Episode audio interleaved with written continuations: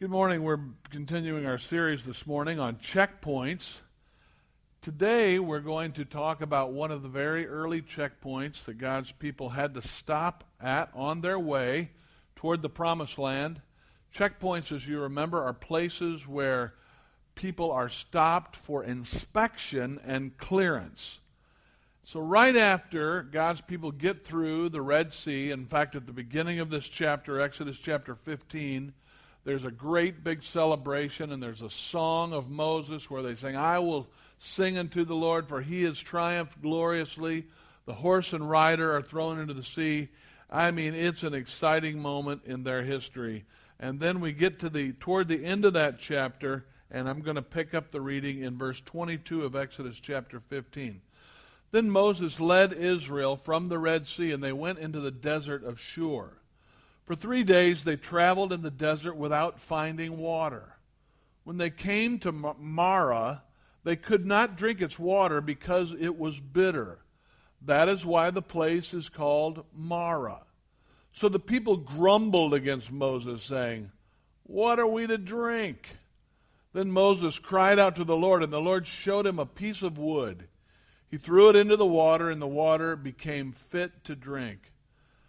There the Lord issued a ruling and instruction for them and put them to the test. He said, If you listen carefully to the Lord your God and do what is right in his eyes, if you pay attention to his commands and keep all his decrees, I will not bring on you any of the diseases I brought on the Egyptians, for I am the Lord who heals you. Then they came to Elim, where there were twelve springs and seventy palm trees and they camped there near the water. This morning's message is called God's Mirages. It's the story of being thirsty, seeing a pool of water, being excited about it because you've been going three days with nothing to drink, only to find that that water was undrinkable. That to me is a picture of a mirage. You see something that is supposed to be great satisfying to the thirst, and you get there and find out it's not real. Some of you may know that uh, I received a doctorate of ministry from Fuller Theological Seminary. A doctorate in ministry can't boast it being one of the highest paid doctorates, but it does take one of the longest to get.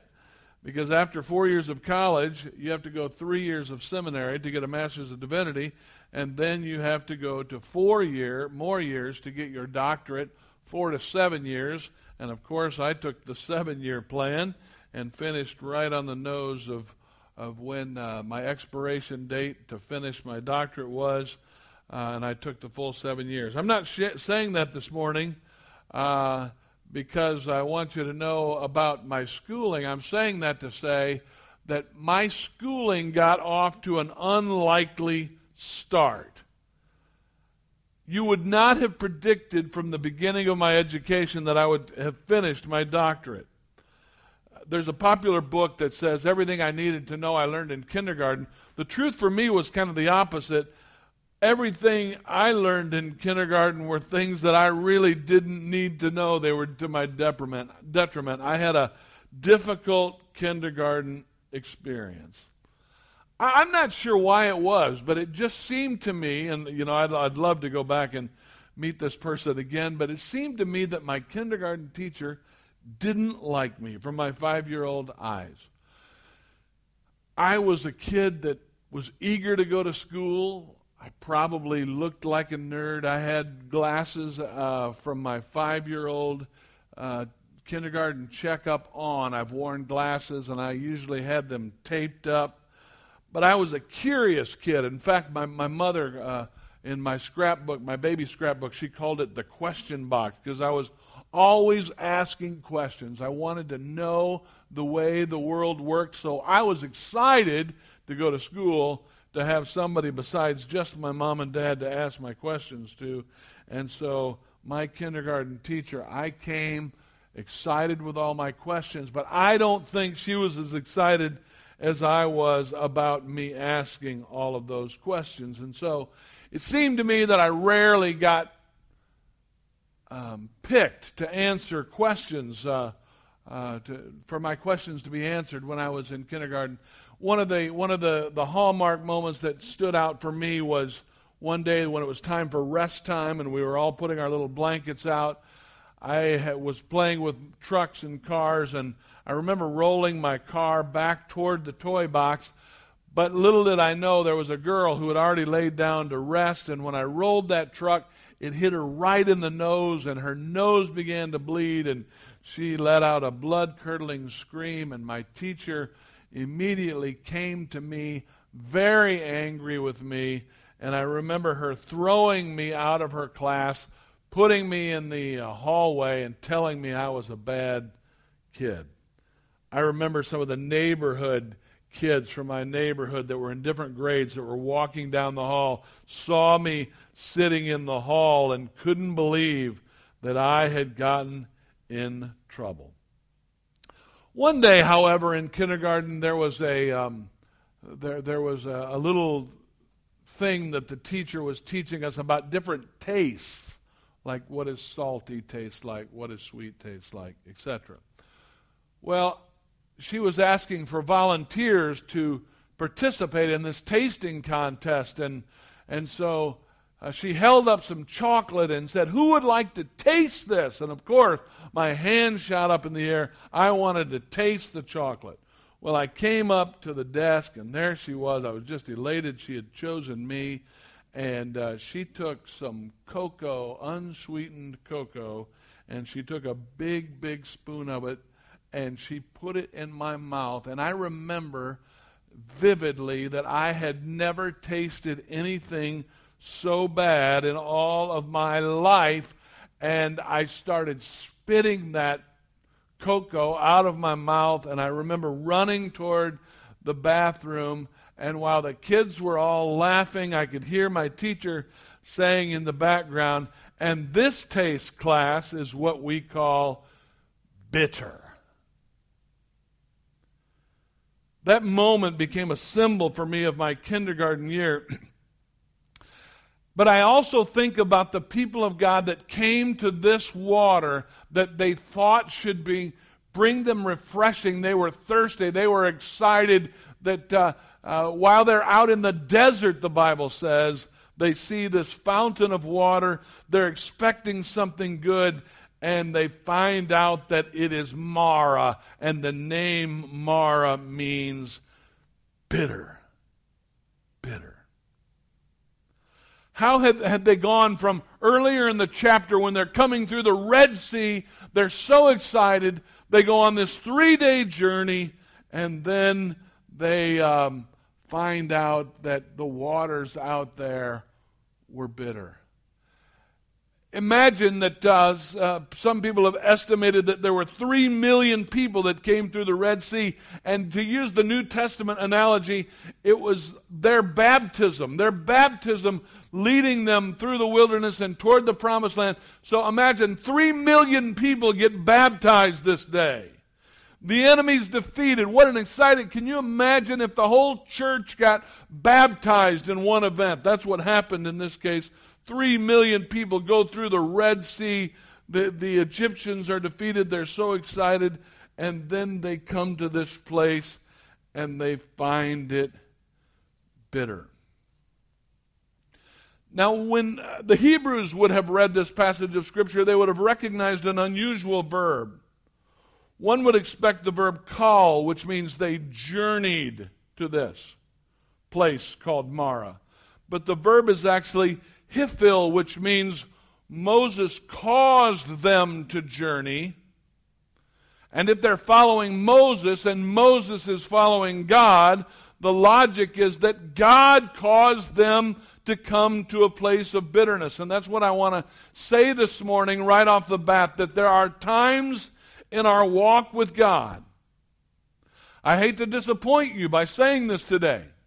I'd love to blame it on the devil. I'd love to blame it on the Egyptians. I'd love to blame it on the world. But according to this passage, there are times when God Himself leads us into bitterness. There are places of bitterness in our, in our spiritual journey that we have to, that we have to pass through. I remember the old hymn that says, Some through the water, some through the flood, some through the fire, but all through the blood, some through great trials.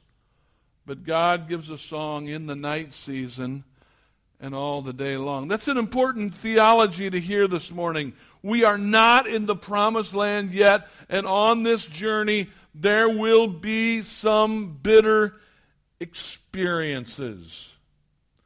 Maybe you go for a routine exam at the doctor's office, just your annual exam. You're expecting it to be good. You've been working out. You're in good shape. And your doctor says, I hate to tell you this, but you have cancer. It's a bitter experience. On this journey from the city of destruction to the celestial city, there are going to be some bitter times along the way. And what adds insult to injury is the fact that this fountain or water is something that is to bring us refreshment, and yet this thing that is supposed to be refreshing ends up being something that's bitter to them. I remember my children did that to me one time.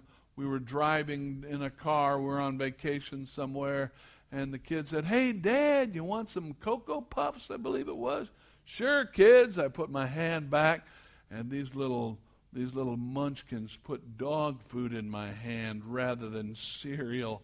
And I put that in my mouth, and of course, immediately rolled down the window. Uh, you know, that's a that's a humorous story, but for these guys, this was no laughing matter. They had been three days without water, and now they come to a place called bitterness. Mara. You know, we like to name churches after great biblical uh, places like Bethesda. This church used to be called Bethesda or Bethel, as altar of the Lord. But I've never heard of a church that's been named Mara Baptist Church or Mara Community Church. So, what I want to say next is that which should cause you refreshment may sometimes be turned to bitterness. Your health should bring you refreshment, but sometimes it brings bitterness. Your job should bring you refreshment. It should be uh, how you excitedly spend all your week because you're doing what God created you to do. But some people have jobs that are more bitter than refreshing, or sometimes people go to work to find that the job has been closed and end up without a job, and so they're left in a place called bitterness. Your marriage, you when you married one another, there was a, a, a place in the in the marriage vows where you uh, talk about the fact that marriage is meant for the mutual building up of one another, but sometimes in marriage, instead of it being something that builds both partners up, sometimes marriage can lead you to a place of more pain than any other relationship in the world. There's nothing being worse than being hurt by people you love, and your marriage can lead you to Mara, a place of bitterness. Your children, these little munchkins you brought into the world that were to bring you so much joy, sometimes some of your most painful nights some of your most painful days will day, be days of bitterness because a child is hurt or a child disappoints you. Things sometimes that are meant to bring us refreshment turn to bitterness.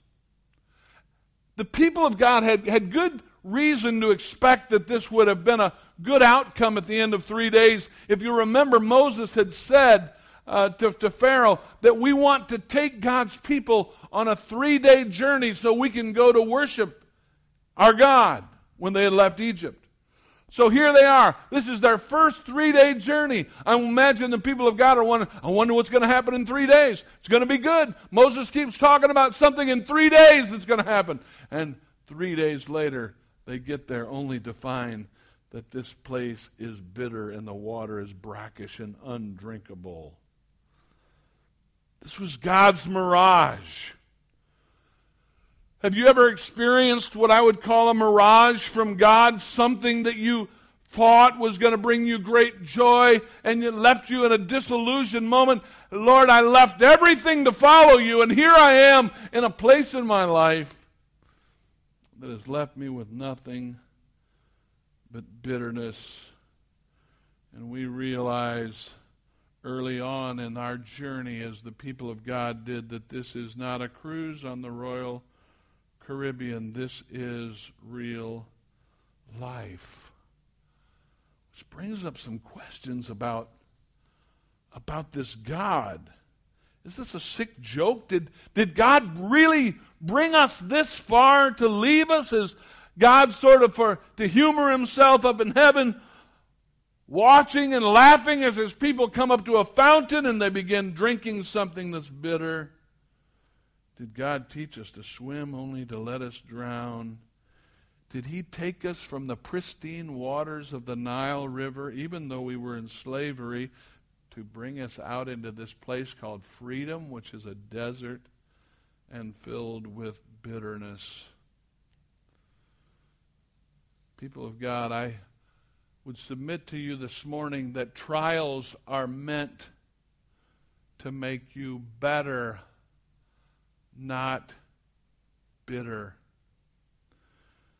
The word violonu, to murmur, is much stronger than to grumble or complain.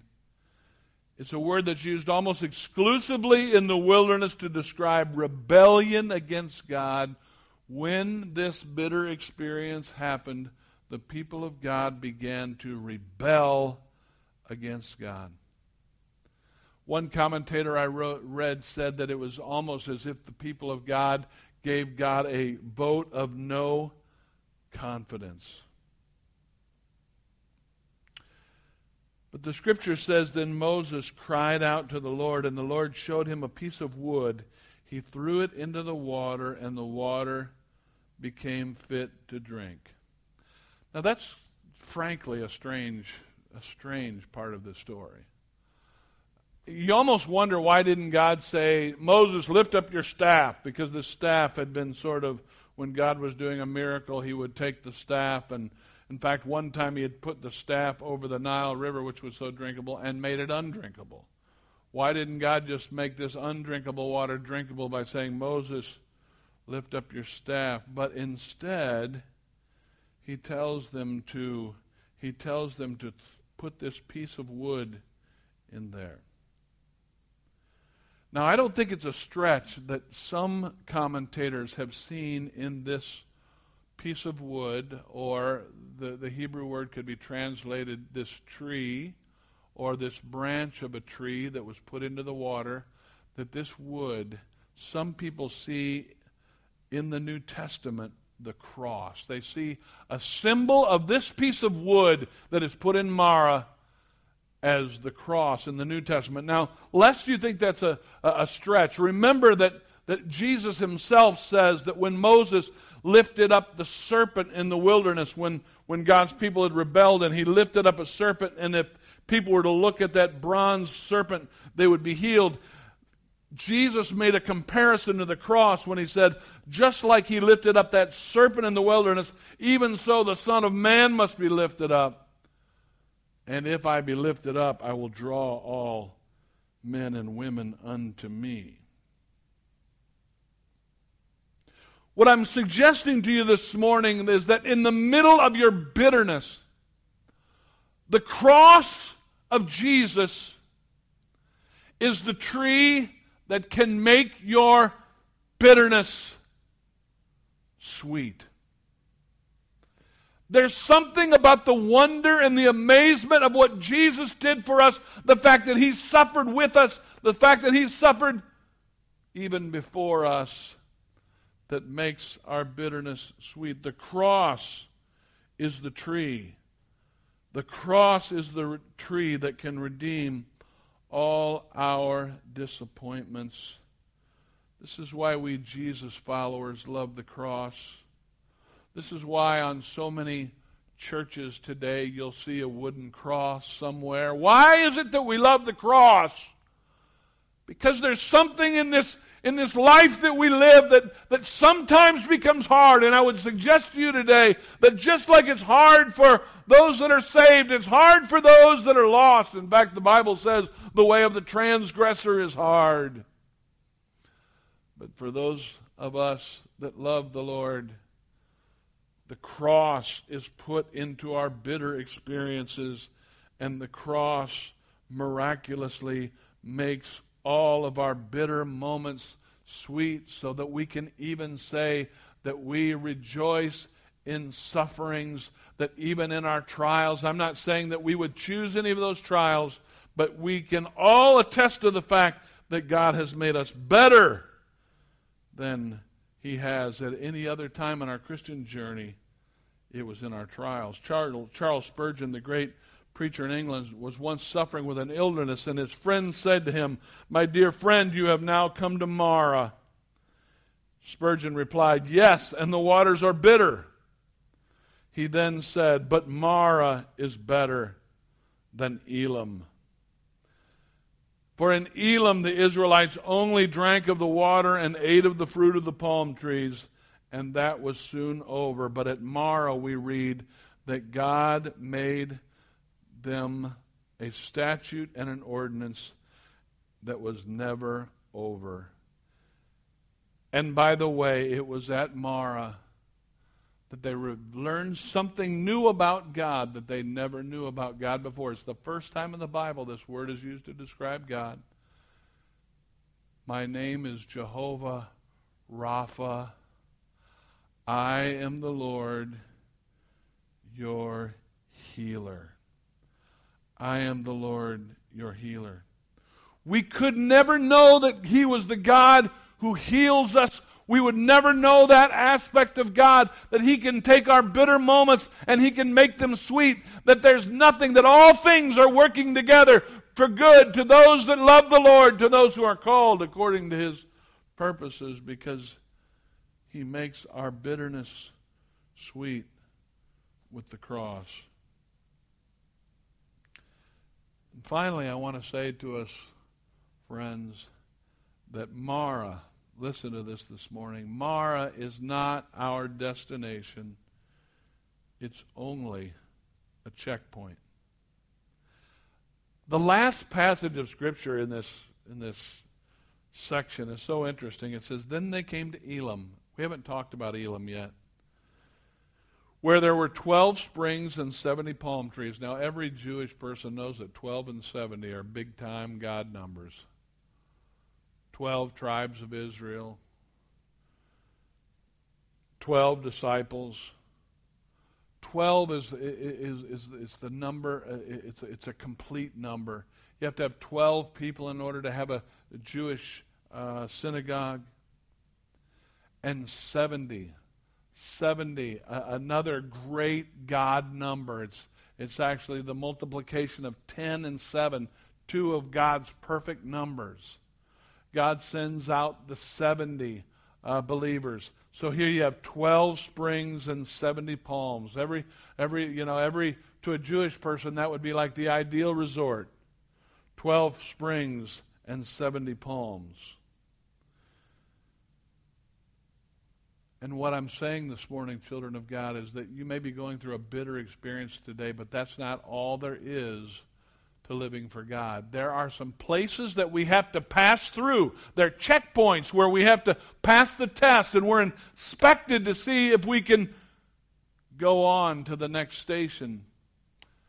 But if you're willing to go to Marah, don't stop at Mara because right around the bend is a place called Elim. Now, there are churches that are called Elim. Elim's a great church name. In fact, you can go all over the world and find churches that are called Elim, the place of 12 springs and 70 palms. There are wonderful days of living for the Lord. There are, I'm here to tell you this morning that no matter where you where you go in the world, you'll find people even in poverty that are living happy lives uh, that know the Lord. I got to see it firsthand in Kenya, but Mara is not our destination; it's only a checkpoint. I would have to say this morning that I'm living in in one of those times in my life that that, that, that it just seems like everything good is happening right now. I know that's not a staying place for me either, but right now it just feels to me like I'm in a time of 12 springs and 70 palms. All my children are home. They all love the Lord. They're living for the Lord. We're in good health right now. God is doing great things, and I understand. I, have lived life long enough to know that it always hasn't been that way. It always won't be that way. But I do want to say if you're going through a difficult time, it's not a place of staying, it's a place of passing through. When you walk through the fire, you will not be burned. Yea, though I walk through the valley of the shadow of death, I will fear no evil, for you are with me. I love what Hebrews says about Moses. It says this about Moses that Moses chose to suffer affliction with the people of God rather than to enjoy the pleasures of sin for a season. What was Moses saying there? He's, he's saying, okay, take the best day of not living for the Lord. That would be enjoying the pleasures of sin for a season. Sin can be fun, but I want to say this about sin. Sin is fun, but it also has a short shelf life.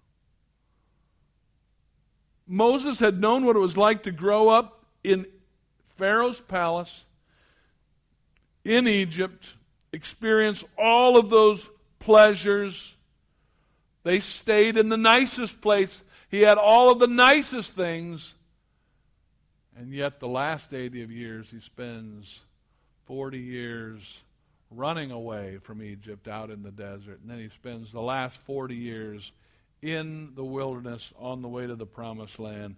And after those 80 years, some of those days, many hard days, he says, I would rather suffer affliction with the people of God than to enjoy the short shelf life of sin. This morning, I would just like to invite you here that maybe some of you are in Mara right now. You're going through a difficult time in your life, and you're in an experience where you just feel disillusioned. You feel like God made you some promises. It looked like chocolate, it smelled like chocolate, but it was bitter.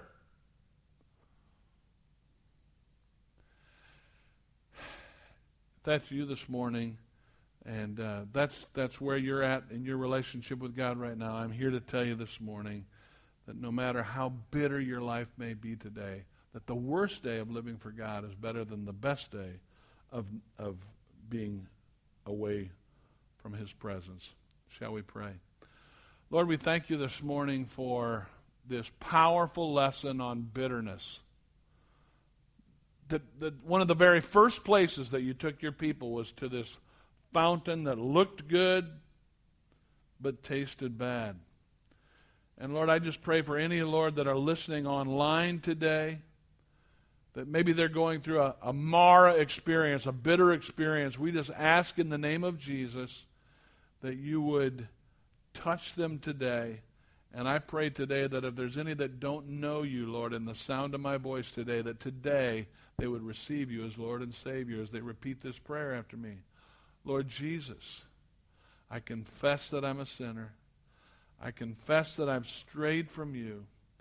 And I choose to follow you today through the bitter experiences of Mara and through the wonderful experiences of Elim, For better, for worse, I cast my lot with the children of God. I thank you for it today. I receive you as my Lord and Savior. I add your cross to my bitterness, and I receive what you did for me in Jesus' name. Amen.